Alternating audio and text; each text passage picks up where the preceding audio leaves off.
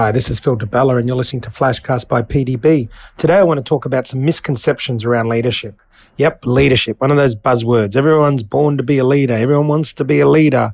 All the things that we hear. Now, let me start by saying that leadership is all about building fellowship. You've heard me talk about it before. Lessons from a dancing guy. Uh, three minutes, and it'll tell you exactly what uh, the fundamentals of leadership are. But in this episode, I want to talk about the misconceptions of leadership. So let me start by uh, number one would have to be that people believe that leaders are born. Now, leadership is not something that some people are just born with like a personality.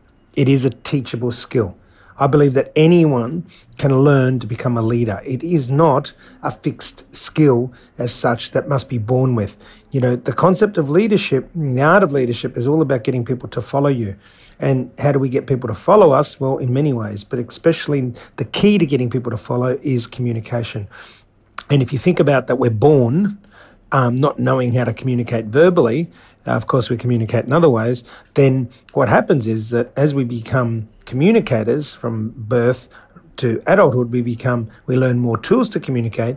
Therefore, we should be able to understand that by becoming better communicators that we can actually become better leaders or become leaders. So i don't believe that leaders are born. I believe um, leadership is something that is a teachable skill and i believe it is something that uh, you pick up. Of course it does have a lot to do with um, nature and nurture.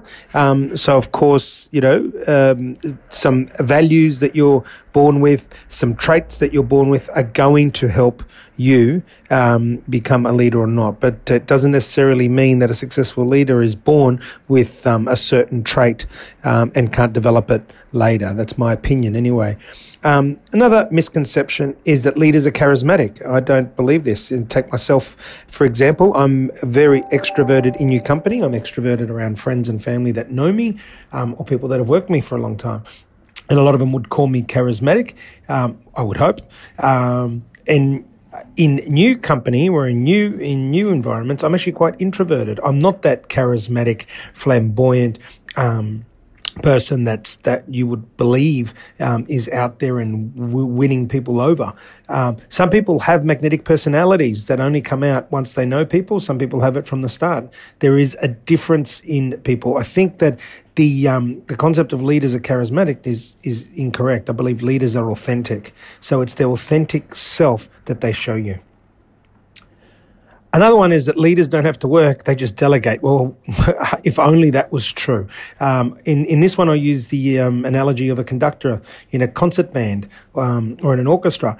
Whilst that uh, leader, the conductor at the front, might look like he or she is not doing very much at all, it's the small things that matter. Uh, as in when to introduce uh, a new instrument to be playing, to judge the the speed of which people, which the music is being playing at, to um, um, tell people to quieten down, lift the tone, to speed it up, slow it down, to tell them to stop, start, to keep the beat. Now, leadership to me is very much exactly the same. Um, leaders, the true leader, um, leads by example. It's not the person who delegates to everybody else and then produces the results. I believe that the best leaders are the hardworking leaders, the ones that lead by example, the ones that don't, um, you know, if it's a leader of a cafe, it's not the person that goes to tell somebody to clean up the table. It's the person that actually goes and cleans the table and shows the others how it's done. Um, to me, the best leaders are definitely not delegators. Uh, they know how to produce. And if they are delegating, well, then they're delegating so that they're freeing up time to be able to do other things that are important within the organization. This one to me is um, something that we should all pay attention to is that people think that leaders are the people with the highest position, rank, or title. I can tell you my organization where it's a completely vertical integration of, you know, sourcing coffee, importing coffee, producing coffee, packing coffee, etc., etc., from what we called crop to cup it wasn't the leaders that sat behind their desks and, and did the um, you know the, the administration tasks or or um, or one would think. To me, some of the best leaders came out on the field. Some of the best leaders were the ones that were in there packing boxes. Those some of the best leaders were the ones that were getting their hands dirty um, and showing others how to do it. And it all sits within that concept of fellowship. So to me, leaders are not always the people with the highest position, rank or title. To me, the people with the highest rank or title are the ones with the most responsibility. However, leaders are the ones that are most important, and you'll find that often the leaders that are most important are the ones that have direct links to do with customers um, or uh, leading teams um, in, in execution of strategy. Another one is that um, leadership is an ability given only to a few. Now, this is something that I, I find completely incorrect.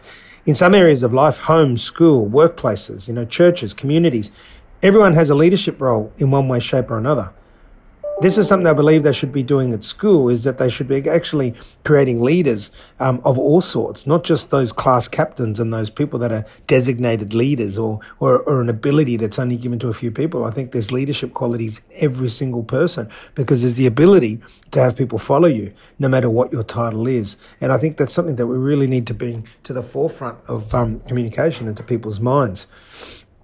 Another one, which flows from that, is that only adults can be leaders. Well, this isn't true. I've had my children lead me. They're 11 and 9, and I've seen them lead me in situations. Sometimes they've led me when I haven't even noticed that they've been leading me. Um, and I'm sure a few of the listeners have found themselves in, in that situation before.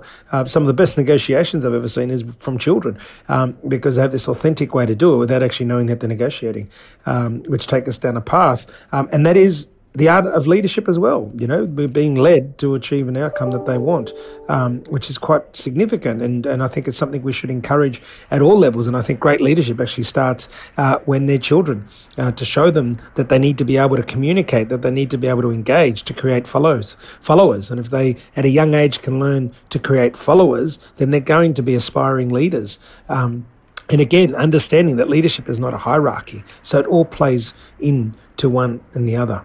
Um, and the last one I want to touch on is the concept that leadership is easy. It is not about destination. Leadership is a journey. This is something that I found um, and continue to work on.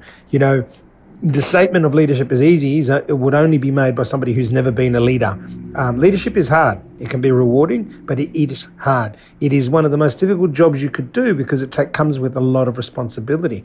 And it also comes with a lot of self learning. I, I, talk about tomorrow being better than today, and the best leaders that um, I've encountered are always working very, very hard to become the best versions of themselves. They're always talking about being the best that they can be. They're always talking about tomorrow being better than today. And therefore, leadership is not a destination. Um, so I just wanted to share some of these misconceptions of leadership, and I hope that they've helped um, the listeners take a few key notes away and apply them to yourself. But again, I talk from experience and talk from stuff that I find um, valuable and powerful to myself. Now, keep those questions coming. That was a question that was uh, posted up on um, Facebook um, a few weeks ago, so I wanted to answer it. But um, keep those questions coming. Until then, be the best you can be. Understand that there's many misconceptions of of what leadership is all about be the best version of yourself. Be part of the change you want to see. You've been listening to Phil Di Bella, and this is Flashcast by PDB.